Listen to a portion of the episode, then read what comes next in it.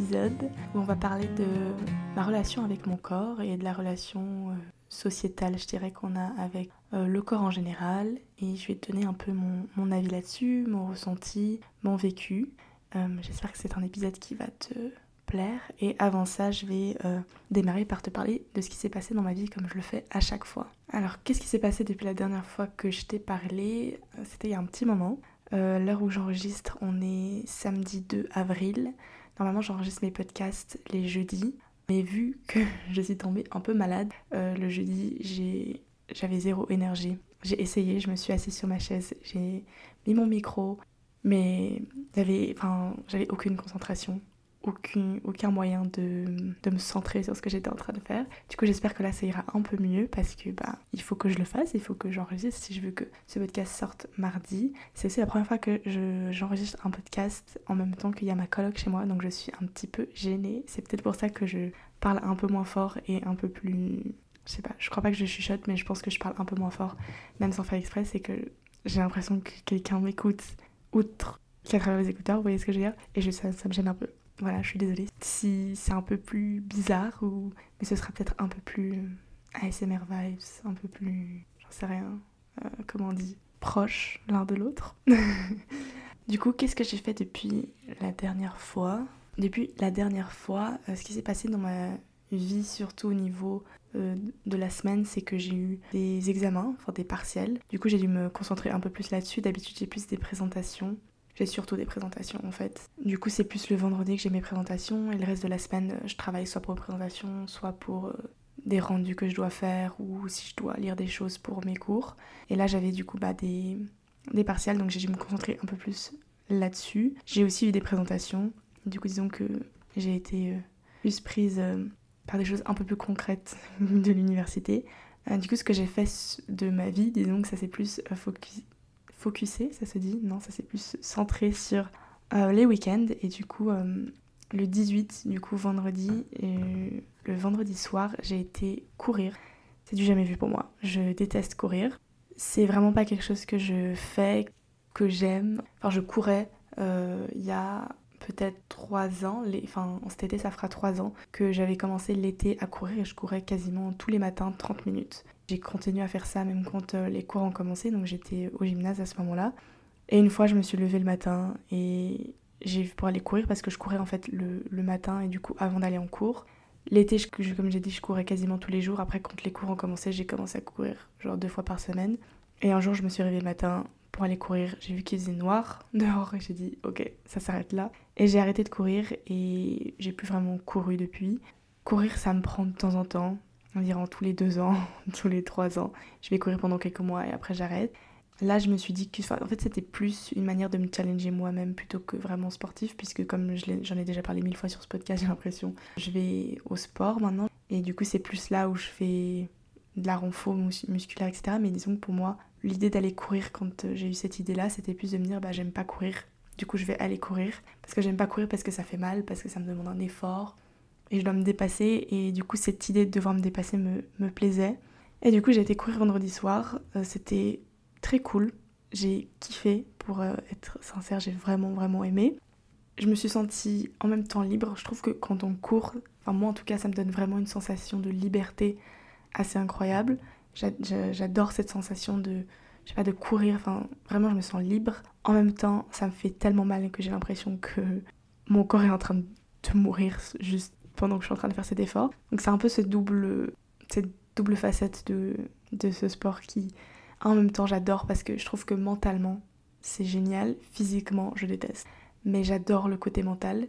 J'aime l'idée que je cours avec moi, je suis là, enfin je cours toute seule et du coup la seule personne qui me motive c'est moi-même. Et je, me retrouve à, devoir me dire euh, allez tu peux le faire, tu se dire la douleur c'est dans la tête, tu peux le faire, vas-y, tu le faisais il y a quelques années donc tu peux le faire aujourd'hui. Et cette idée de se motiver soi-même, je trouve que c'est une bonne habitude à prendre. Et là c'est à travers un sport mais je pense que c'est quelque chose qu'on peut calquer sur d'autres choses dans la vie en fait. Et je pense que si on est capable de le faire dans le sport après on est, on est capable de le faire dans plein d'autres choses dans la vie. Donc euh, j'aime beaucoup.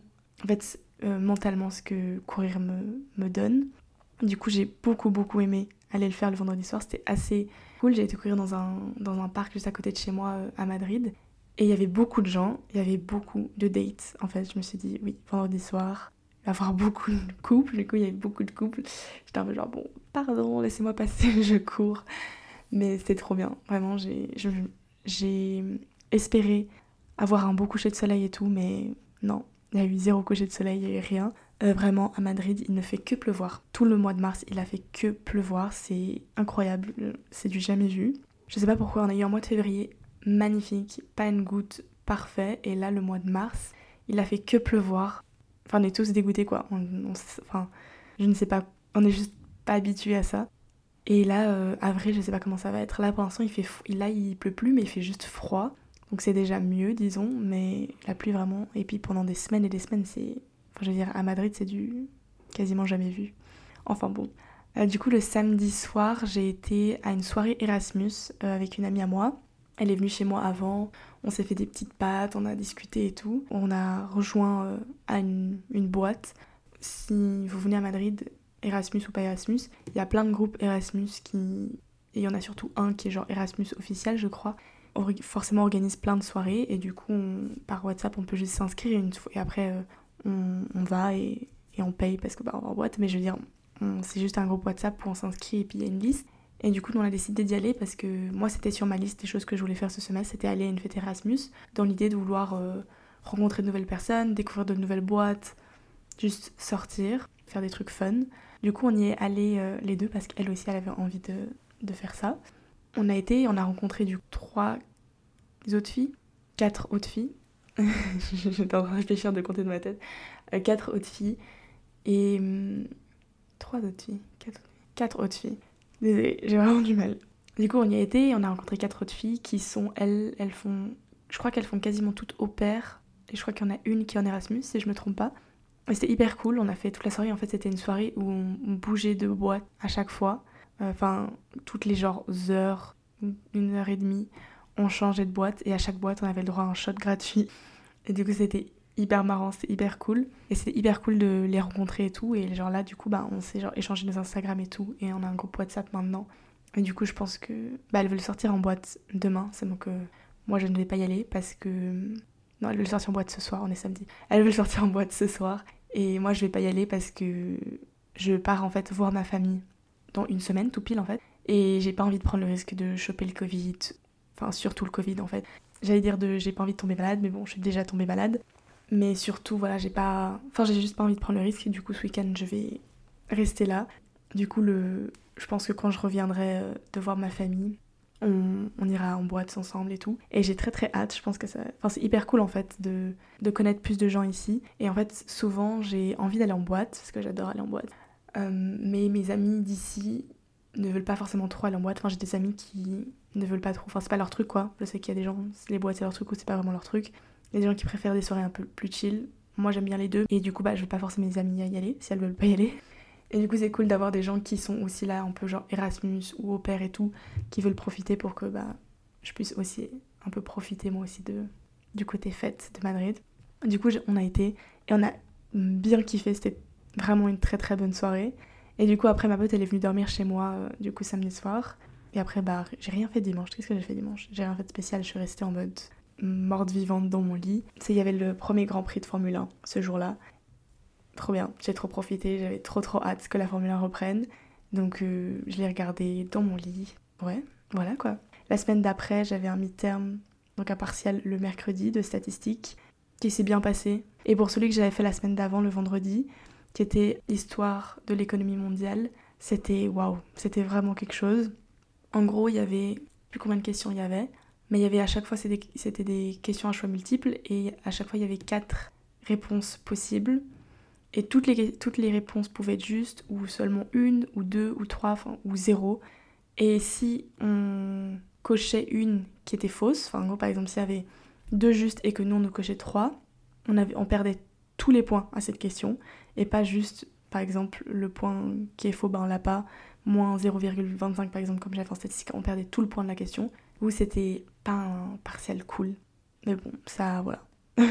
je l'ai passé et tout, mais voilà, pas ouf quoi. Et du coup, le week-end passé, le vendredi, j'ai été à une soirée quiz. avec euh, une amie. Avant ça, on a été manger à un petit restaurant grec qui a au centre de Madrid, El Malachania. Je sais plus le nom, mais et c'était très très bon. Moi en fait j'avais pas du tout prévu de manger, j'avais déjà mangé avant parce qu'en fait elle m'a envoyé un message en mode ah on peut parce qu'en gros c'est c'était une soirée quiz mais on devait aller s'inscrire. Le quiz commençait à 21h30 mais on devait aller sur place genre au bar s'inscrire à 19h30, on peut pas s'inscrire en ligne, je ne sais pas pourquoi. Enfin, j'imagine qu'ils font ça parce qu'ils je pense que la plupart des gens vont à 19h30 et du coup restent dans le bar et boivent un truc et du coup ils gagnent de l'argent en faisant ça. Mais nous, du coup, on a décidé de pas rester et ma pote m'avait écrit euh, ben, pour aller manger un truc en attendant. Seulement que moi, j'ai pas vu son message, du coup, j'avais mangé avant. Du coup, j'ai quand même pris un truc. C'est très très bon. Euh, je sais plus ce que j'ai pris, mais c'était très très bon. Du coup, je le recommande. J'ai tout un tableau avec les, les restaurants que je découvre ou que j'aime ou qu'il faut que j'aille. En fait, j'ai un énorme tableau avec tous les restaurants que je vois et les activités et toutes les choses à faire à Madrid. Et je mets tout ça dans le tableau, je mets qu'est-ce que c'est, comme si c'est un restaurant, un bar, un café, une activité, où est-ce que ça se trouve dans Madrid. Et du coup, j'ai vraiment tout un tableau avec tout ça, et je pense qu'un jour, je, je partagerai euh, mon tableau ou mes meilleures adresses avec qui, euh, qui les veut bien. Mais du coup, là, je sais plus du tout le, nom du, du restaurant euh, grec, mais c'était très bon. Et je pense que j'y retournerai très bientôt parce que j'avais plein de trucs que je voulais goûter, mais du coup, j'avais pas très faim. Après ça, on a été au bar pour la soirée du coup quiz. On est allé et On savait pas du tout ce que c'était le thème du quiz. Du coup, on s'est assis et tout. On a, on a pris une, à boire. Et là, ils arrivent, ils nous donnent les feuilles avec les trucs à remplir. Enfin, en mode question 1, 2, etc. Et ils nous disent que le thème c'est film. Et du coup, il y avait une catégorie, c'était film, acteur, actrice, robot. Et genre classique, un truc comme ça. Et il faut savoir que je n'ai vu aucun film. Je suis très mauvaise. Je n'ai aucune culture, euh, aucune culture cinématographique j'ai... Ouais, non, je suis vraiment mauvaise. Et là, vraiment, quand il a dit ces films, j'étais genre, oh merde, genre, il n'y a aucun, aucune chance qu'on gagne, il n'y a aucune chance que je puisse trouver une réponse. Et j'avais raison, on est arrivé dernière. C'était assez embarrassant en quelque sorte. En fait, juste le fait d'avoir aucune réponse, c'était embarrassant pour moi. En fait, je me suis sentie très stupide. Et c'est un truc qui me renvoie beaucoup à moi-même et mes un peu problèmes euh, avec moi-même, c'est que j'ai toujours peur que les gens pensent que je suis stupide. Et quand je me retrouve dans ce genre d'environnement où c'est très culturel, enfin très des choses que tout le monde sait mais que moi je sais pas, bah, je me sens très vite mal. Du coup, bah là forcément on n'avait aucune réponse quasiment. C'était pathétique. Et on est forcément arrivé dernière. Du coup, enfin, c'était marrant en vrai parce que ben, du coup, pour participer au quiz, on doit donner 2 euros. Et vu qu'on était dernière, ils nous ont rendu 1 euro. Mais ouais, c'était assez pathétique, mais c'était très marrant. Et on a rencontré des gens de Californie qui sont. Il y en avait un qui était là en vacances et les deux autres, ils étaient un groupe de trois. Et les deux autres, ils sont. En fait, ils travaillent en Espagne, ils donnent des cours d'anglais. Et du coup, ben, c'était cool. La soirée était cool parce que du coup, on a parlé avec eux. Et puis après, quand le quiz est fini, ben, on, a, on a vraiment pu parler avec eux, etc. Et c'était cool de rencontrer des nouvelles personnes, etc. De pouvoir aussi avoir des discussions sur d'autres choses différentes, parce que bah, du coup ils font autre chose euh, maintenant. Ils, étudient, ils ont étudié ce que moi j'étudie maintenant. Du coup c'était cool euh, de pouvoir parler un peu de, de ce qu'ils pensent de l'Espagne, vu de, le, de, leur point de vue euh, en tant que personnes qui, qui viennent des États-Unis. Après le bar, ma pote elle est venue dormir chez moi, du coup le, le samedi elle était là le matin, on a pris notre petit déjeuner, on a discuté, etc. J'ai été recourir le samedi parce que du coup j'avais été courir la semaine avant et j'avais kiffé, je me suis dit que ce serait cool si j'arrivais à aller courir une fois par semaine le week-end. J'ai eu la très mauvaise expérience de aller courir, commencer à courir et mes écouteurs qui lâchent. Du coup j'ai couru 40 minutes sans musique. C'était une réelle torture, vraiment. C'était horrible et le truc c'est que j'aime aller courir aussi parce qu'il y a un côté où tu peux mettre ton énervement et ta mauvaise énergie donc courir et normalement après tu te sens mieux. Mais là après avoir couru, j'étais encore plus frustrée qu'avant d'y être allée parce que bah, j'étais frustrée que mes écouteurs les cassés. En fait, j'ai vraiment un problème avec les écouteurs. Je casse des écouteurs tous les trois mois. Je sais pas combien d'écouteurs j'ai racheté dans ma vie et ça m'énerve. Donc j'ai des écouteurs à fil et je trouve que les écouteurs à fil, je ne sais pas si c'est moi, c'est peut-être que moi, mais ça se tape partout. Ça, enfin, ça tombe sans faire exprès. Enfin, surtout genre tu prends un bout, l'autre bout il se tape contre quelque chose et moi ils arrêtent toujours de fonctionner hyper vite. Et ce qui s'est passé aussi, c'est que Du coup, j'ai cassé mes écouteurs le samedi. Du coup, le dimanche, c'était l'Apple Store de, Madrid, du centre de Madrid, était ouvert. Du coup, j'ai été m'acheter de nouveaux écouteurs. Et hum, moi, j'ai un iPhone qui a la prise, euh, pas la prise jack, la prise, euh, la prise du chargeur là. Encore une connerie, entre parenthèses. Et du coup, j'ai l'embout, enfin, j'ai l'adaptateur pour de la prise jack à, l'embout, euh, à la prise de l'iPhone. Et j'ai les écouteurs. Et en gros, ce qui se passait, c'est que mon, mes écouteurs arrêtent, en fait, n'ont pas arrêté de marcher. Oui, je sais pas le truc typique qu'il y en a un qui arrête de fonctionner. C'est que en gros, dès que je bougeais, genre que je marchais ou que je bougeais un minimum, mon téléphone, mon écouteur, j'en sais rien, faisait comme si je remettais en arrière la musique, comme si j'appuyais sur les boutons pour remettre en arrière. Et du coup, ça fait que bah, la musique commençait jamais parce que bah, ça revenait toujours en arrière. Et du coup, ça avait déjà bugué mon téléphone. Et du coup, évidemment, je pouvais pas du tout écouter une musique. Et du coup, je me suis dit, c'est les écouteurs. Donc j'ai été à Apple Store, je me suis acheté de nouveaux écouteurs. Je les ai branchés le dimanche. Et là, ça n'était pas des écouteurs. C'était, comment on dit, l'adaptateur qui était euh, cassé. Du coup, en fait, je me suis racheté des écouteurs pour rien, puisque du coup, c'était l'adaptateur.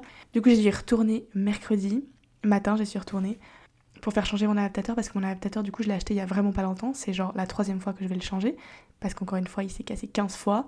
Du coup, j'ai été pour les changer parce que du coup, ça fait depuis moins d'un an que je les ai. Du coup, ils sont encore sous garantie. Ça a été tout un truc pour faire changer ce. Enfin, j'ai dû. En gros, ils m'ont dit Ah, mais il faut, aller à un rendez-vous. Du coup, on va vous donner un rendez-vous pendant 5 minutes. en gros, ils ont été gentils parce qu'ils m'ont pris sur le moment. Et moi, je devais aller en cours. Et mon cours commençait à 10h45. Et je pensais qu'en fait, Apple Store, ça ouvrait genre à 9h. Ça n'ouvrait pas à 9h, ça ouvrait à 10h. Du coup, j'ai dû attendre devant Apple Store. Enfin, bref, tout un truc qui m'a énervé encore plus. Comme... En fait, tous les trucs d'écouteurs, ça m'énerve. En fait, dès qu'un truc sur la technologie, je trouve ça génial. Mais dès que ça ne marche pas comme ça devrait marcher, ça me rend folle. Mais vraiment folle. Tout ça pour dire que samedi, j'ai été courir et que j'ai dû courir 40 minutes sans musique. Et ça a été une vraie torture. Je pense que j'ai couru beaucoup, beaucoup moins vite que quand j'ai mes écouteurs. Il n'y avait rien qui te distrait en fait. Ton esprit est concentré sur le fait que t'as mal. Quand t'as pas de musique pour te distraire, etc. Ou tu peux chanter dans ta tête, etc. Du coup, euh, non, c'était pas ouf. Mais bon, je l'ai fait, j'ai réussi, j'ai couru. Et le samedi soir, j'ai été euh, en boîte parce que c'était l'anniversaire d'une bah, fille que je connais. On a été à une, une boîte, euh, c'était très cool. C'était marrant parce que fait, les, les DJ étaient français. Enfin, c'était de la musique assez genre commerciale. En même temps, c'était hum, des chansons françaises. En fait, c'était de la musique commerciale avec quelques musiques françaises un peu au milieu. Et genre, c'était grave marrant pour moi vu que bah, j'étais la seule dans le groupe qui parlait français. Du coup, c'était marrant d'avoir des DJ français et j'ai vraiment, vraiment kiffé. C'était une très très bonne soirée. Le dimanche, du coup, comme je l'ai dit, j'ai été changer mes écouteurs Apple Store, enfin me racheter des écouteurs Apple Store. Ça ne m'a servi à rien, mais c'était quand même une belle journée. Ça m'a permis de faire une balade et il faisait beau et c'était incroyable, c'était trop bien. Du coup, j'ai kiffé ma balade de, Apple Store jusqu'à chez moi. J'ai profité du soleil. Ça ne valait pas la peine de m'acheter de nouveaux écouteurs pour rien, mais je garde quand même la balade en tête parce que c'était une bonne balade.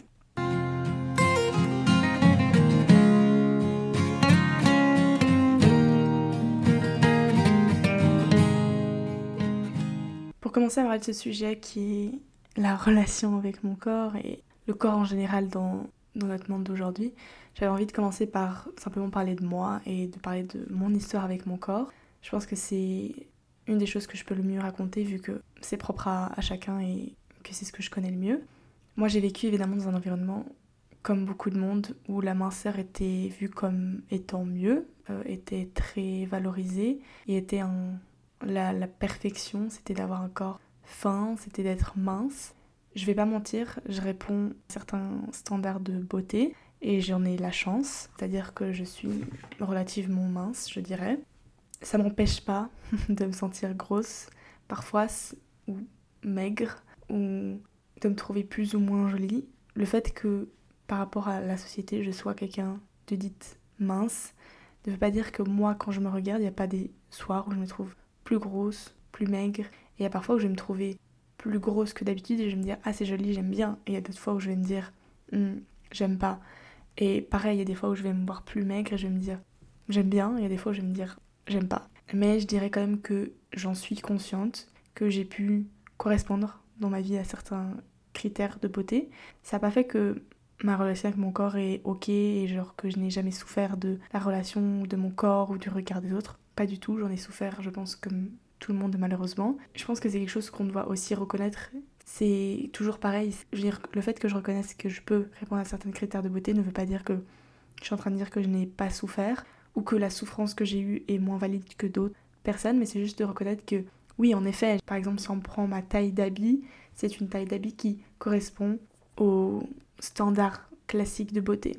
Par exemple, il m'est arrivé d'aller chez des amis quand j'étais plus jeune, genre quand j'avais 10-12 ans, et d'être témoin de, de remarques complètement déplacées envers le corps de mes amis, de souvent de leur mère, qui disait euh, par exemple à mes amis euh, arrête de manger, et en me prenant comme exemple, en me disant euh, ah tu vois, elle, elle fait attention à ce qu'elle mange, et du coup elle est, elle est mince.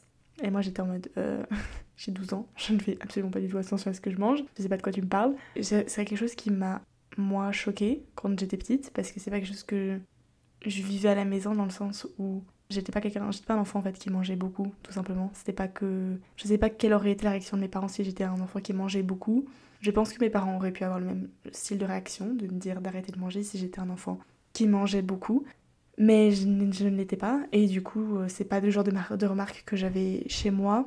Et en fait j'ai trouvé enfin je trouvais ça très choquant de être témointe de ce genre de remarques et que ce genre de remarques puisse avoir lieu devant d'autres personnes et en me prenant comme exemple, en me disant comme si moi je faisais un régime alors que pas du tout, je mangeais du chocolat tout le temps, je détestais les fruits et les légumes quand j'étais petite et j'aimais que le chocolat, je mangeais pas de biscuits à la confiture, j'aimais que le chocolat. Et je trouvais ça très dur en fait de pouvoir dire à son enfant d'arrêter de manger ou de dire ah regarde ton amie comment elle est mince devant son ami, je trouvais ça très rabaissant et j'ai trouvé ça jamais arrivé plusieurs fois et à chaque fois j'étais genre très choquée. Ma relation avec mon poids, je dirais, a été assez mauvaise quand j'avais entre 11 et 13 ans. En fait, je me pesais et je ne supportais pas l'idée que mon poids puisse augmenter, en fait, que ce chiffre puisse devenir plus grand. Alors qu'en fait, c'était complètement normal que le chiffre devienne plus grand, vu que, j'étais entre 11 et 13 ans, on continue de grandir, on continue de grossir également parce qu'on est en pleine croissance, on n'est pas du tout encore à une taille adulte. Forcément, si on grandit, bah, ce chiffre grandit aussi, c'est pas du tout une mauvaise chose. Mais moi, ça me rendait complètement folle. Focus en ça, je ne voyais que ça et je me pesais, je me souviens, enfin, je me souviens de me peser beaucoup, genre tous les soirs et d'être à chaque fois euh, paniquée à l'idée que ce chiffre puisse augmenter. J'ai eu une réaction assez, je dirais, adulte en quelque sorte, ou en tout cas une très bonne réaction qui a été de me dire je vais arrêter de me peser. C'est en train de me rendre folle je vais simplement arrêter de me peser. Et donc aujourd'hui encore, je ne me pèse pas, je n'ai pas de balance chez moi et quand je suis par exemple chez mes parents en Suisse, je ne me pèse pas. Je pense que même encore aujourd'hui, si je me pesais, genre tous les jours, je deviendrais folle à l'idée que ce chiffre puisse varier ou à l'idée que je puisse prendre du poids. Ou...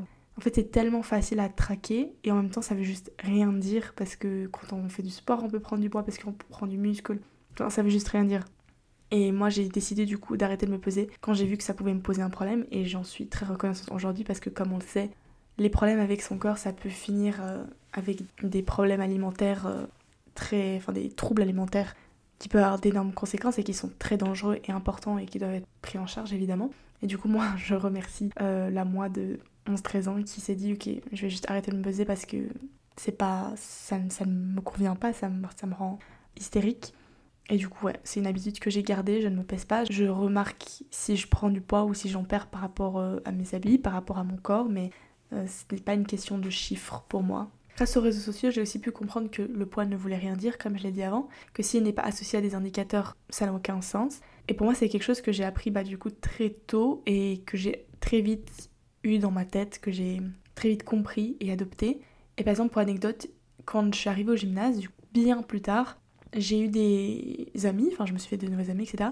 Je me suis retrouvée dans une discussion où j'avais des amis qui disaient euh, j'ai perdu tel poids et j'ai fait tel régime et enfin plein de choses comme ça qui vraiment traquaient leur poids et faisaient des régimes. Pour moi ça m'a semblé complètement dingue à ce moment-là de ma vie parce que j'étais pas du tout dans ce dans cet univers en fait euh, de régime et de, euh, de, de poids etc parce que avec mes amis d'avant c'est pas quelque chose dont on parlait. Je pense qu'on parlait simplement pas de nos complexes généraux, on n'était pas du tout ouverte là-dessus. Et pour moi, c'était. Je pense que j'étais plus dans l'idée de manger sainement que de manger pour perdre du poids. Aussi parce que j'avais, encore une fois, une taille peut-être qui correspondait à, à ce que la société voulait. Mais pour moi, c'était acquis en fait que faire un régime en tant que tel, Enfin, les régimes, dans la, dans la plupart du temps, sont pas des choses qui sont saines et qui aident. Souvent, le poids qu'on perd, on le reprend après, etc. Et pour moi, ça me paraissait complètement donné et d'avoir euh, l'idée que des gens puissent encore se, se, focus sur le poids et sur euh, des régimes, ça me semblait fou. Depuis le plus long que je me souvienne, je me suis toujours demandé ce que les gens pouvaient penser de moi et de mon image. Je me souviens d'être très jeune et de acheter des habits et de me demander hmm, qu'est-ce que les gens vont et d'acheter des habits parce que je pensais que les gens allaient les aimer. Cette idée qu'on doit être beau, belle, on doit être stylé ou etc. pour les autres et pas pour nous, c'est quelque chose que moi j'ai grandi avec et qui est vraiment très creusé dans notre, très enterré dans notre société d'aujourd'hui. Moi j'ai jamais été considérée comme, vous savez, cette belle de la classe. Et du coup, j'avais l'impression que si t'étais en tant que fille, si t'étais pas belle, bah t'avais rien. Comme si la seule manière en tant que femme et en tant que fille d'être valorisée, c'était d'être belle en fait, c'était de correspondre à ces, critères de beauté. Et si on n'y correspondait pas, si on n'était pas vu par les garçons de la classe, on n'était pas personne, mais on était moins, beaucoup moins valorisé et on n'avait pas vraiment de rôle ou de rôle qui était plaisant à jouer. Et on n'avait pas de pouvoir. Je dirais que c'est très cliché ce que je suis en train de dire peut-être, mais moi j'ai vraiment l'impression, et j'avais petite vraiment l'impression que si on était belle, on avait un espèce de pouvoir. Et si on n'était pas belle, on n'avait juste pas de pouvoir. Dans un cercle d'amis, par exemple, ou dans un groupe en tant que femme. Et moi, je me suis du coup beaucoup calée sur cette image et je me suis beaucoup calée à, essayer de forcément d'être belle, de, pour avoir de l'importance et pour pouvoir faire que les gens me voient. Donc même si j'ai pas souffert, je dirais en tant que tel, d'un problème au niveau du poids, même si j'ai très vite arrêté de me peser parce que je me suis rendu compte que c'était pas quelque chose qui me faisait du bien et que j'ai, pu passer, disons, à côté de, de la dangerosité que peut être ce, cette concentration sur euh, le poids qu'on peut faire, surtout étant jeune femme. J'ai quand même souffert de ce que les gens pouvaient penser à travers mes habits, à travers correspondre à la norme en général. Et moi, j'ai eu beaucoup d'acné, malheureusement. J'ai commencé à avoir de l'acné quand j'avais 11 ans, je dirais. Encore aujourd'hui, 10 ans plus tard, euh, c'est quelque chose qui reste ancré en moi. Aujourd'hui, j'ai plus d'acné à l'heure où je parle parce que je suis sous traitement. Je ne sais pas qu'est-ce qui va se passer quand j'arrêterai euh, bah, ce traitement. En fait, le temps que mes amis pouvaient passer à analyser leur poids, à faire des régimes, comme je disais avant, à être concentrés sur cette partie de leur corps, moi je le passais à, à m'analyser la peau. J'ai passé euh, tous les soirs de ma vie pendant des années et des années et des années à m'analyser la peau, à, toucher chaque petit nouveau bouton qui apparaissait chaque jour. Et les seuls moments où j'étais tranquille et j'étais à l'aise avec ma peau, c'est quand j'étais sous traitement. Et encore aujourd'hui. Aujourd'hui, je suis à l'aise avec ma peau parce que j'ai pas de boutons, parce que je suis sous traitement. Et, et c'est quelque chose qui m'a fait énormément souffrir parce que c'était quelque chose qu'on voyait directement de moi, que j'arrivais, qui était impossible de, de cacher qui pouvait paraître comme sale aussi, avoir la peau grasse, avoir des boutons qui peuvent être blancs, qui c'est ultra sale en fait, c'est vu d'une manière très sale et très dégueu. Et moi, c'est quelque chose que je remarque assez facilement chez les gens. Quand les gens ont de l'acné, je le vois directement parce que vu que c'est quelque chose que moi me touche et auquel je fais très attention sur moi, je pense que c'est aussi quelque chose que je remarque très vite chez les autres. Je pense qu'aujourd'hui, je suis ok avec ma peau, mais pas parce que j'ai accepté l'acné, mais parce que je suis sous traitement qui fait que j'ai pas d'acné. Si j'avais de l'acné encore aujourd'hui, je le vivrais absolument pas bien. Il y a un an, j'avais de l'acné, même si j'avais beaucoup moins d'acné que quand j'avais 15 ans, j'en souffrais toujours autant. Et en fait, pour moi, ça a été très dur de me dire que j'ai eu de l'acné pendant 10 ans de ma vie, pendant la moitié de ma vie, j'ai eu de l'acné. Je sais que ma mère a eu de l'acné aussi beaucoup. Souvent, elle me disait par exemple euh, ces dernières années que bah, j'avais beaucoup moins d'acné qu'avant et que je devrais déjà être reconnaissante pour ça. Mais pour moi, c'était. En fait, j'en avais marre. Je sais pas juste avoir moins d'acné que je veux, c'est ne plus avoir d'acné du tout, c'est d'avoir cette peau euh, lisse et, parfaite en quelque sorte. Et moi j'ai une peau qui est acnéique, qui est aussi sensible, donc une grande partie des crèmes qui peuvent être données pour les personnes qui ont de l'acné ne me conviennent pas parce que ma peau est sensible et du coup je, enfin, je, je, ne le supporte pas, ma peau pèle, ma peau devient ultra rouge, etc. Mentalement c'était très difficile pour moi et c'était très prenant de devoir me lever chaque matin, de voir mon visage dans le miroir et, de devoir faire face à ce complexe qui était vraiment euh, bah, tout, mon visage. Je sais que des gens ont eu de l'acné beaucoup plus sévère que ce que j'ai eu, mais pour moi ça changeait rien. C'était j'avais de l'acné et ça se voyait et je voulais pas avoir de l'acné, je voulais pas avoir de boutons et encore aujourd'hui je, suis bien mieux dans mon, dans mon corps et dans ma peau, mais parce que j'ai pas d'acné. Si j'avais de l'acné, je serais. Je pense pas que j'arriverais à vivre avec de l'acné. J'ai vraiment beaucoup de mal à vivre et là je suis sous traitement. Mon traitement, je vais l'arrêter dans.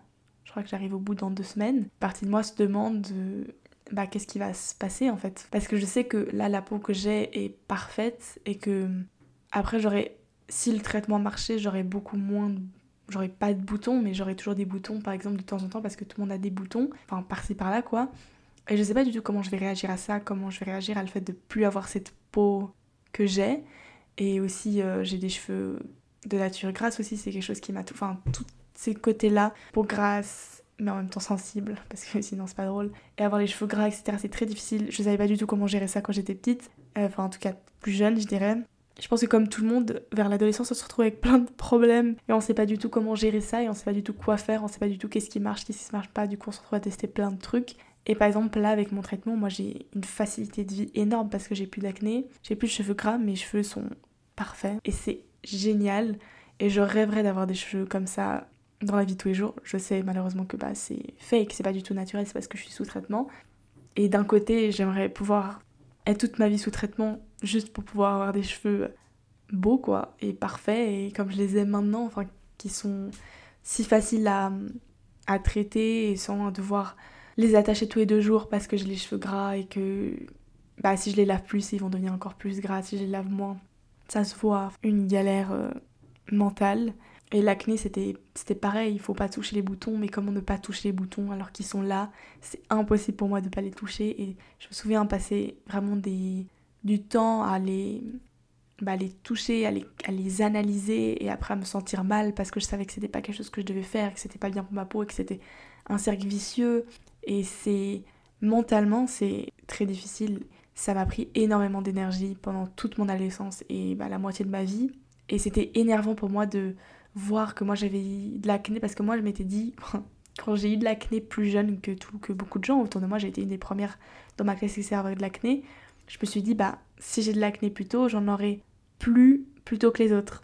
Comme j'avais mis un appareil dentaire avant les autres, je me suis dit, bah j'enlèverai mon appareil dentaire avant les autres et du coup quand les autres auront un appareil dentaire, moi j'en aurai pas. L'appareil dentaire ça a marché mais pas pour l'acné parce qu'en fait j'ai vu des gens avoir de l'acné et deux ans plus tard ne plus en avoir et moi j'étais toujours en train de galérer avec mon acné à, essayer de de plus en avoir, de plus en avoir et j'avais des gens autour de moi qui soit n'avaient jamais eu d'acné, soit avaient eu très très peu d'acné et aussi les gens qui ont très très peu d'acné, qui ont un bouton et qui sont en mode oh mon dieu je suis hyper moche, j'ai un bouton et toi t'as ta gueule pleine de boutons tous les jours, tous les jours de ta vie depuis genre 5 ans. Vous voyez ces personnes-là? Encore une fois, chacun ses complexes et évidemment c'est pas facile de se lever avec un bouton, etc. Mais ça me rendait dingue de voir des gens qui, en fait, tout simplement qui arrivaient à avoir un traitement qui marchait pour eux ou qui arrivaient, ouais, à avoir une crème qui marchait pour eux, qui faisait qu'ils avaient plus d'acné, etc. Et moi, j'avais tout essayé et il n'y avait rien qui marchait. Et aujourd'hui, j'espère que vu mon âge et les traitements, j'arrive à, bout de tout ça et que je puisse avoir une, une vie beaucoup plus tranquille à ce niveau-là parce que ça a eu un effet sur ma vie. Moi aujourd'hui qui suis sous traitement, je me rends compte qu'il y a plein de choses. Quand je mangeais du chocolat par exemple, je me disais je vais avoir des boutons.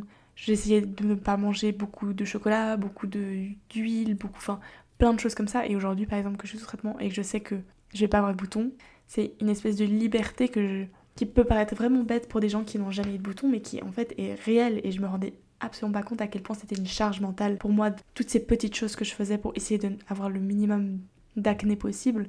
Je me suis jamais mm, maquillé le teint par exemple parce qu'on dit que c'est pas bien pour euh, l'acné. J'ai jamais eu des, des produits hyper euh, genre fancy pour la peau. On irait genre chez Sephora et acheter plein de masques parce que je savais que ma peau allait réagir super mal et que j'allais avoir des boutons.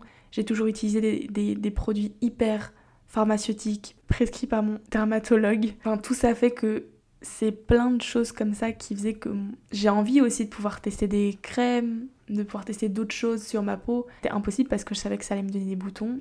L'idée que je puisse peut-être avoir une peau plus lisse et plus normale, disons, et que je puisse enfin passer un peu à autre chose, c'est énorme. Et là, vraiment, je suis euh, à très peu de temps de savoir, puisque dans deux semaines j'arrête mon traitement et donc dans deux mois j'aurai vraiment une pause sans traitement ni rien et je me demande qu'est-ce que ça va être. Ça me fait un peu peur mais on verra.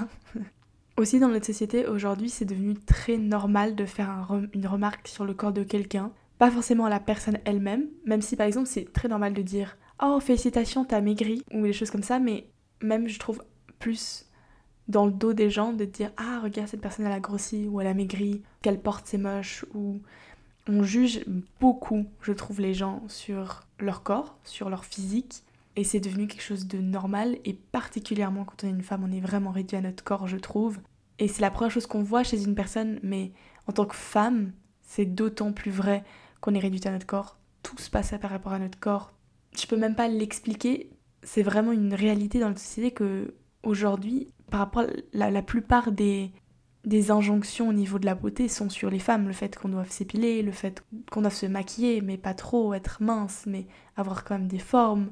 Alors évidemment qu'il y a des injonctions pour les hommes, je suis pas du tout en train de dire qu'il n'y a pas d'injonctions pour les hommes, mais je pense que la plupart, il y a un plus grand nombre d'injonctions par rapport aux femmes, de la même manière que notre corps est super, ultra, méga sexualisé. Quand j'allais à l'école et que je pouvais pas mettre des bretelles fines parce que mes épaules étaient attirantes selon un adulte pour les garçons de ma classe, ça me dépasse, ça, me rend complètement folle quand je pense à ça. Dire mes épaules ne sont pas le problème. le problème c'est que vous n'arrivez pas à éduquer les, garçons dans notre société. Enfin je veux dire mes, épaules c'est... Des épaules et je veux dire, c'est pareil avec les seins par exemple. Le fait qu'aujourd'hui des femmes se retrouvent à ne pas pouvoir allaiter dans des lieux publics ou que les gens trouvent ça gênant ou bizarre ou etc. De base, les seins ont, été inventés pour une façon très spécifique qui, a été de, est de nourrir un enfant. Quand on, parle très terre à terre, disons, sur notre corps, etc. Je veux dire, nos pieds ont été inventés pour marcher et puis nos seins pour donner à manger euh, à l'enfant. Et le fait qu'aujourd'hui, il y a une espèce d'hypocrisie par rapport aux seins parce qu'on voit des seins partout d'une manière ou d'une autre dans des publicités et dans on voit le corps de la femme partout sexualisé sur des publicités. Et en même temps quand on voit une femme allaiter son enfant on trouve ça gênant et on trouve ça malvenu et, elle devrait se cacher. Non dire la femme fait ce qu'elle veut avec son corps.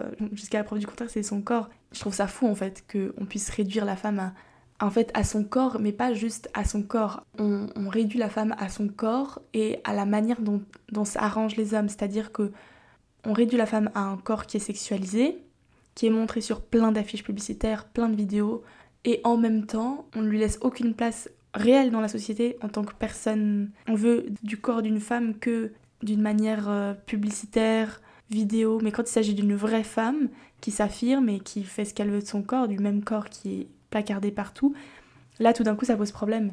Moi ça me rend folle. c'est un truc vraiment, ça me dépasse ça va beaucoup plus loin que juste, par exemple, se faire siffler dans la rue, qui, qui m'est arrivé tellement de fois, qui m'apporte énormément de colère, parce que c'est... Je trouve que c'est tellement dégradant, en fait, quand on sent qu'on est juste réduite à notre corps. Par exemple, quand j'étais en boîte samedi, il y a une semaine, j'ai passé une très très bonne soirée, c'était vraiment une très bonne soirée, mais je me suis vraiment fait la remarque qu'il y avait vraiment genre plein de gars qui me regardaient, j'avais l'impression d'être du bétail quasiment, ils ont, il y a une espèce de, de, hiérarchie sociale par rapport à, à je suis un homme et t'es une femme et, et tout ça a, a, une influence sur le, sur le fait que sur le fait que par exemple quand j'avais 12 ans j'avais l'impression que c'était pas normal que je grossisse et que j'avais pas envie de grossir alors qu'une jeune femme de 12 ans doit évidemment grossir parce que elle est en pleine croissance et que c'est comme ça que la vie marche mais le fait quand je me dis qu'il y ait des jeunes filles comme moi qui à 12 ans se posent la question sur qu'est-ce que je dois porter ou Hmm, qu'est-ce que je dois faire pour répondre à ces critères. Pas parce que c'est mes critères, mais parce que la seule manière pour moi d'être valorisée dans cette société, c'est de répondre à ces critères. C'est pas en étant intelligente ou en étant en défendant une cause ou en faisant des choses plus concrètes, c'est notre corps et on sera en quelque sorte toujours réduit à notre corps et cette idée aussi que la femme à partir d'un certain âge vieille mal, n'est plus acceptée, n'est plus, ne, vaut quasiment rien, et toutes ces injonctions également de devoir s'épiler ou ne pas s'épiler, ou enfin tous ces critères de beauté qui sont qui vendent un corps qui n'est absolument pas naturel et qui n'est pas atteignable naturellement, que ce soit par exemple les Kardashians. Je n'ai rien contre les Kardashians en tant que telles, je suis, j'ai rien contre la chirurgie esthétique. Je défends la chirurgie esthétique, j'estime que c'est une, personne, que ce soit une femme ou un homme, a envie de faire la chirurgie esthétique, quelle qu'elle soit, pour son corps, parce que il a envie de le faire, ou elle a envie de le faire, tant mieux qu'il le fasse, c'est son corps et c'est sa décision. Par contre, ce qui me dérange, par exemple, c'est cette valorisation et glorification d'un corps, par exemple comme les Kardashians qui seraient avec une taille extrêmement fine et des hanches très très larges. C'est un corps qui n'est pas naturel et qui n'est pas atteignable d'une façon naturelle et c'est ce qui me dérange. C'est cette idée de dire que on serait accepté que en étant comme ces femmes, mais qui c'est pas naturel, c'est pas atteignable naturellement, donc c'est pas juste en fait. Et pareil avec par exemple Victoria's Secret qui valorise un corps et qui a valorisé pendant longtemps un corps dont les mannequins étaient pour une grande partie anorexiques. Et encore aujourd'hui, j'ai des amis adorent Victoria's Secret. Je trouve ça fou en fait qu'on puisse rechercher ça en fait parce que on recherche quelqu'un qui est malade, qui est anorexique, mais après quand quelqu'un est anorexique, c'est super mal vu dans notre société, c'est super mal vu. Euh, tous les troubles alimentaires, c'est hyper tabou, c'est hyper mal vu. Et en même temps, on glorifie ces femmes qui, qui sont maigres au point où c'est dangereux pour elles-mêmes. Et c'est quelque chose qui est valorisé et qui est recherché par certains hommes. Donc ce, ce que finalement ils recherchent sans s'en rendre compte, c'est quelqu'un de malade, entre guillemets, ou alors de pas naturel, s'il s'agirait par exemple des, des Kardashians. Et en même temps, il y a ce double chose où la chirurgie, c'est mal vu.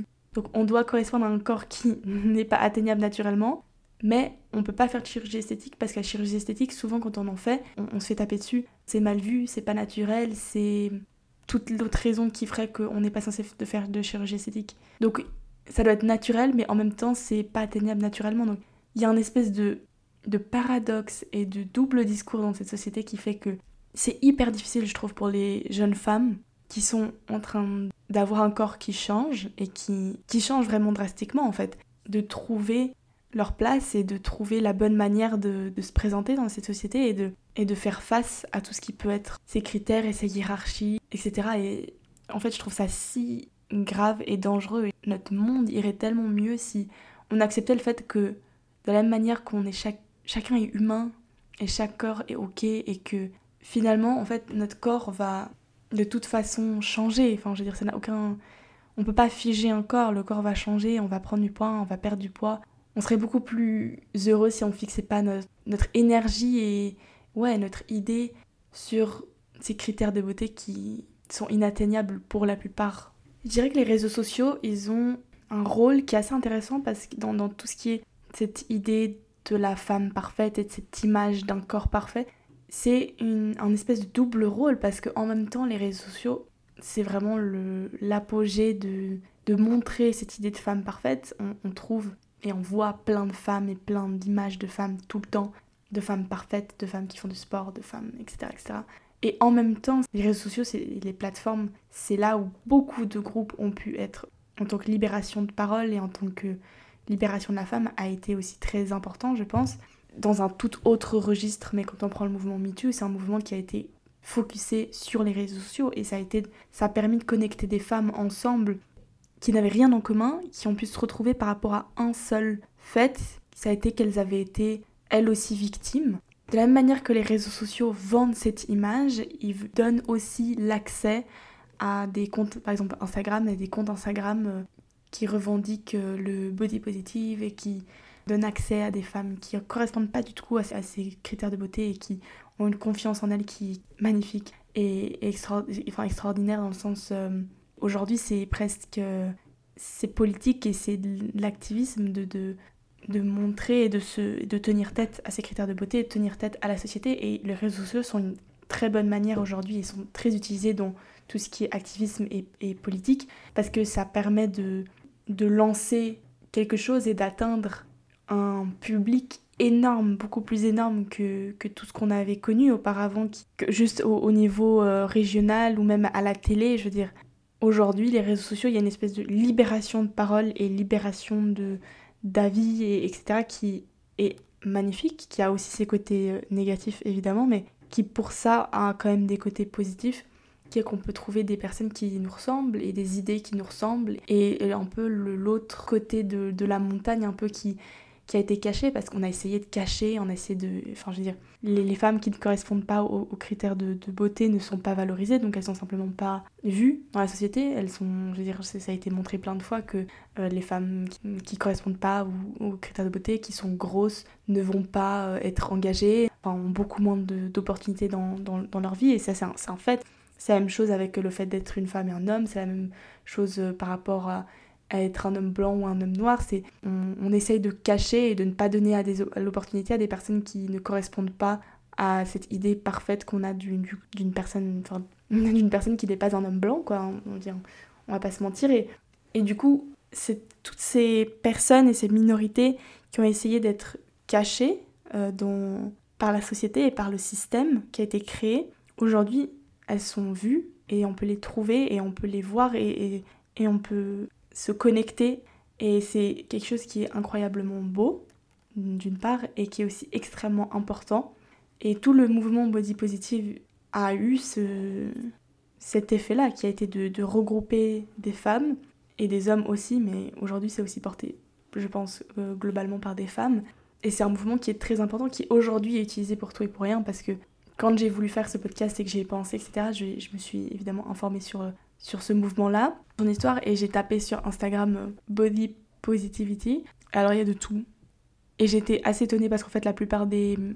Enfin, la plupart, une bonne partie des, des publications qui m'ont été proposées, c'est des femmes qui font du sport, donc qui, ne correspondent pas du tout au mouvement donc de, femmes très qui sont minces, etc. Il n'y a, rien de mal avec le fait d'être mince, mais qui ne correspondent pas du tout au mouvement de base, parce que si on revient un peu en arrière, le, mouvement, enfin, le mouvement vient de 1967, pour être exact, le 4 novembre 1967, quand euh, Lou Lauderbachs a publié un article qui s'appelle More People Should Be Fat, et où il parle de son expérience et de celui de sa femme qui ont tenté euh, pendant des années de maigrir sans réellement réussir. Enfin, ils ont, comme beaucoup de gens, fait des régimes et après perdu du poids et après ils ont repris ce poids et ils n'ont jamais obtenu une, sur la durée le poids qui était dit ok par la société. Et ils ont essayé, ils ont tout, ils ont essayé beaucoup beaucoup de choses et c'est ce qu'il raconte dans, son article que j'ai lu et qui est trouvable encore euh, aujourd'hui où il explique que euh, ils ont tout essayé et qui, n'étaient jamais, ils n'arrivaient jamais à tenir ce poids qui était accepté par la société, ils finissaient toujours par reprendre le poids, jusqu'au jour où ils ont simplement arrêté d'essayer.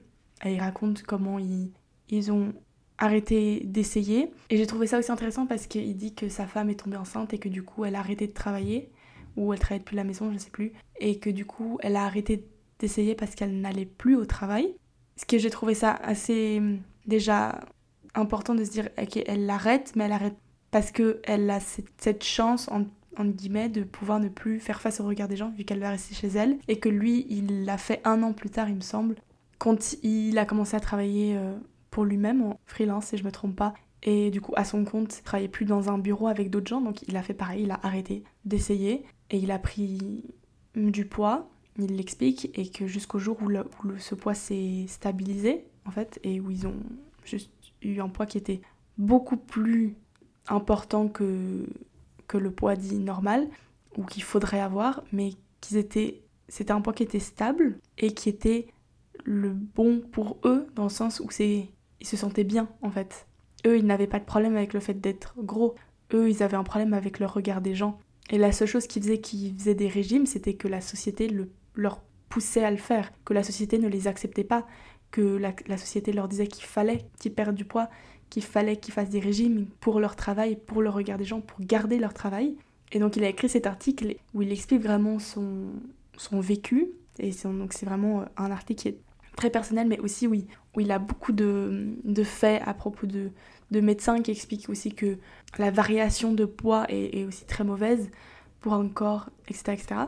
Et du coup cet article a été repris en 1969 par Bill Fabray, qui était euh, en colère contre la manière dont sa femme était traitée parce qu'elle était grosse. Et il a imprimé l'article de Lou Lutherbach et l'a distribué un peu partout à tous les gens qui connaissaient pour euh, éclairer les gens sur ce sujet-là, pour euh, faire comprendre aux gens à quel point ça peut être dommageant pour quelqu'un d'avoir tout le temps des, des reproches sur son poids ou des commentaires, etc. Et ça, ça lié sur la création de la NAAFA, National Association to Advance Fat and Acceptance, qui était intitulée en fait au début, donc ça c'est celle c'est le nom de aujourd'hui, et avant c'était intitulé National Association to Aid Fat Americans. Donc c'est une association qui est encore euh, active aujourd'hui. C'est une association qui a été, il me semble, créée par Bill Fabray et des gens qui, qui connaissaient. c'est une association qui du coup euh, revendique l'acceptation des personnes grosses dans la société et qui aide les personnes grosses à être acceptées. C'est une association cependant qui a été aussi accusée de laisser beaucoup de personnes de côté, comme par exemple des personnes noires. Aujourd'hui, moi j'ai été regarder leur site web et j'ai vu qu'ils se revendiquent dans un combat intersectionnel. Mais en effet, ça a été une association qui a été vue, il me semble, plus comme, euh, comme de droite et qui laissait beaucoup de gens à côté. Donc, ce qui est pas ouf. Quand on lutte contre la discrimination, c'est pas vraiment ouf de laisser plein de minorités à côté. Voilà, ça a été la première association qui a été euh, créée pour ça. Après, en 1973, il y a un groupe de féministes californiennes aussi qui ont sorti un manifesto et donc des droits égaux pour les personnes grosses, c'est ce qui a été recherché. Et donc c'est de là en fait que vient euh, ce mouvement Body Positivity. Et donc ça vient de beaucoup plus longtemps que juste l'explosion qui s'est a eu sur les réseaux sociaux dans les dernières années. Et donc c'est évidemment, ça a été euh, créé autour des personnes grosses. Ça a été ensuite, aujourd'hui, c'est une définition et, c'est un signe beaucoup plus important qui est l'acceptation d'un corps en général, que ce soit la couleur de peau, que ce soit la taille, le poids, les vergetures, l'acné, les, taches de, sur la peau, enfin tout ce qui pourrait faire un corps hmm, doit être accepté. Et je pense que c'est ce qui est défendu par Body Positivity. Mais encore une fois, comme tout mouvement, il y a des dérivés. Et, aujourd'hui, euh, comme j'ai dit, quand on, met le hashtag sur Internet, c'est pas forcément ce qu'on retrouve en premier. On en trouve, mais c'est aussi beaucoup de femmes qui font euh, beaucoup de fitness et qui sont très minces et qui peuvent correspondre aux critères de beauté. Donc ça perd de sa valeur et de son sens. Aussi parce que aujourd'hui, tout le monde peut mettre un hashtag c'est pas comme en... fait avec les réseaux sociaux ce que je veux dire par là c'est que pour faire partie du mouvement en quelque sorte il n'y a pas besoin de, signer quelque part disons tout le monde peut utiliser le hashtag et tirer ce, ce, ce concept ou oui ce concept et cette, ce concept qui au début défend des personnes grosses à mon propre problème et donc aujourd'hui il y a des gens qui ont utilisé ce concept et cette notion pour des problèmes d'acceptation de d'autres discriminations, comme la couleur de peau, comme des personnes avec des problèmes euh, de peau qui seraient aussi discriminées.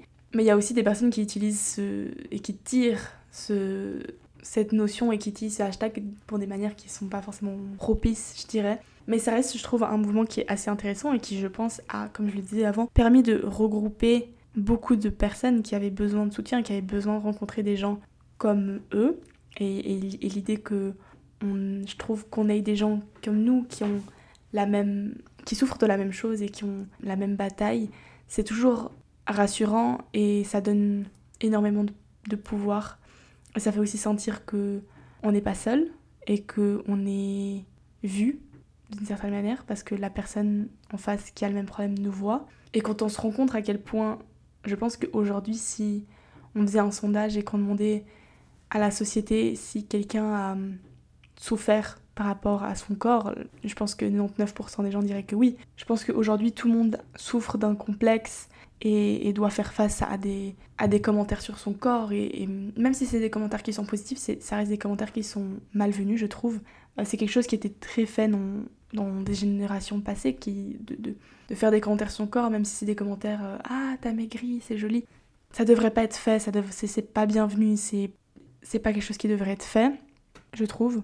Et je pense que le fait que tout le monde souffre de complexes et tout le monde souffre de l'image qu'on a de, de, soi-même, c'est très important de le souligner. Et c'est le, fait que cette idée du corps parfait qu'on a n'avantage personne. Parce que même les personnes qui correspondent à, ce, à ces critères-là vont trouver autre chose pour se... Enfin, on va jamais correspondre 100% à, à des critères de beauté. Et on va toujours avoir quelque chose qui ne correspond pas, on va toujours avoir un complexe et, je pense que notre société d'aujourd'hui devrait déjà accepter l'imparfait. Cette recherche du parfait, recherche du corps parfait, recherche de la personne parfaite, c'est c'est pas productif, c'est pas enfin ça ne sert à rien et je pense que c'est important d'apprendre aux enfants aujourd'hui que l'important c'est de se valoriser soi-même et de correspondre soi-même à ces critères. Moi mes critères aujourd'hui, ne sont pas les mêmes qu'ils étaient il y a 2-3 ans. Et l'important, c'est que moi, je corresponde à mes critères, à moi. Et si j'ai envie de grossir ou si j'ai envie de maigrir, ça me regarde moi. Parce que, encore une fois, c'est mon corps et ça m'appartient à moi-même. Et en tant que femme, on est, on est réduite, encore une fois, à devoir être belle pour un homme, pour être acceptée par l'homme. Mais aujourd'hui, ça ne se passe plus comme ça. Aujourd'hui, je vais accepter la personne avec qui je vais avoir une relation. C'est aussi moi qu'il accepte. Et la question, je pense qu'on doit se poser, que les jeunes femmes devraient se poser, c'est est-ce que j'ai envie d'être avec quelqu'un dont euh, la seule chose qu'il voit chez moi, ça, ça, sa majeure inquiétude, c'est à quoi je ressemble et c'est si je corresponds aux critères de beauté. C'est pas ce que moi j'ai envie. Si on cherche absolument à correspondre aussi aux critères de beauté, on va se retrouver avec des gens qui vont voir que ça. Et moi, c'est pas ce, ce que j'ai envie qu'on voie que de moi. C'est important de, de nuancer ça. Ça veut pas dire que je vais arrêter de me mettre en valeur, que je vais arrêter de porter des choses que je trouve belles, que je vais arrêter de me maquiller. Je me maquille pour moi, je me maquille parce que j'ai envie d'être belle. Forcément que, on va dire, ce serait complètement faux cul de ma part d'arriver là sur ce podcast et de dire euh, non mais moi je, je m'en fiche complètement de ce que les gens disent de moi. Euh. on cherche tous à, à d'une manière ou d'une autre être valorisé par la société parce que malheureusement on a été éduqués comme ça et on cherche à être attirant, on cherche à être attiré également, à plaire d'une certaine manière. Mais je pense qu'aujourd'hui je me rends compte que hum, plaire passe par plein de choses.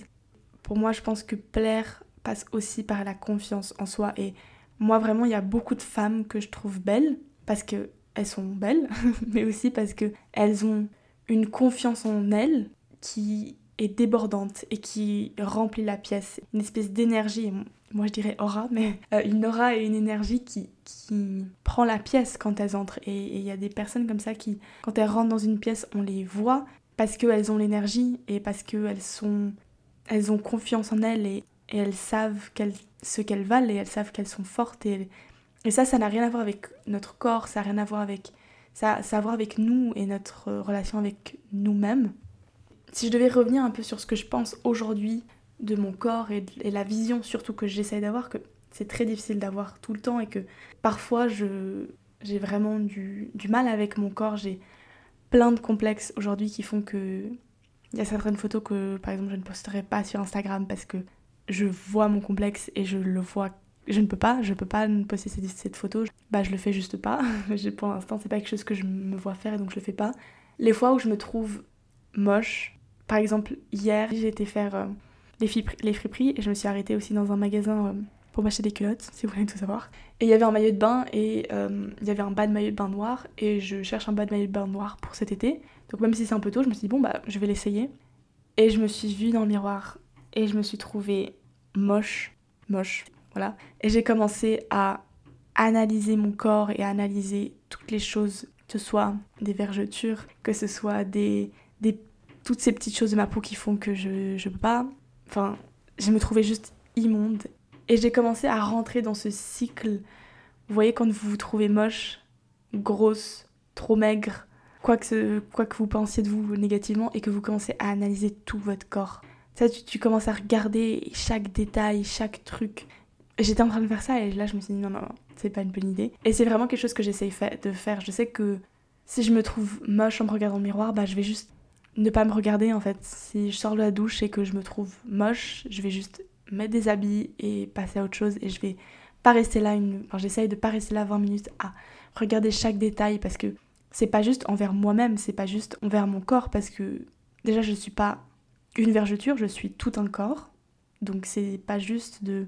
C'est comme si on, prenait que un défaut dans ma personnalité. On n'est pas que juste un défaut, on est, on est plein de choses.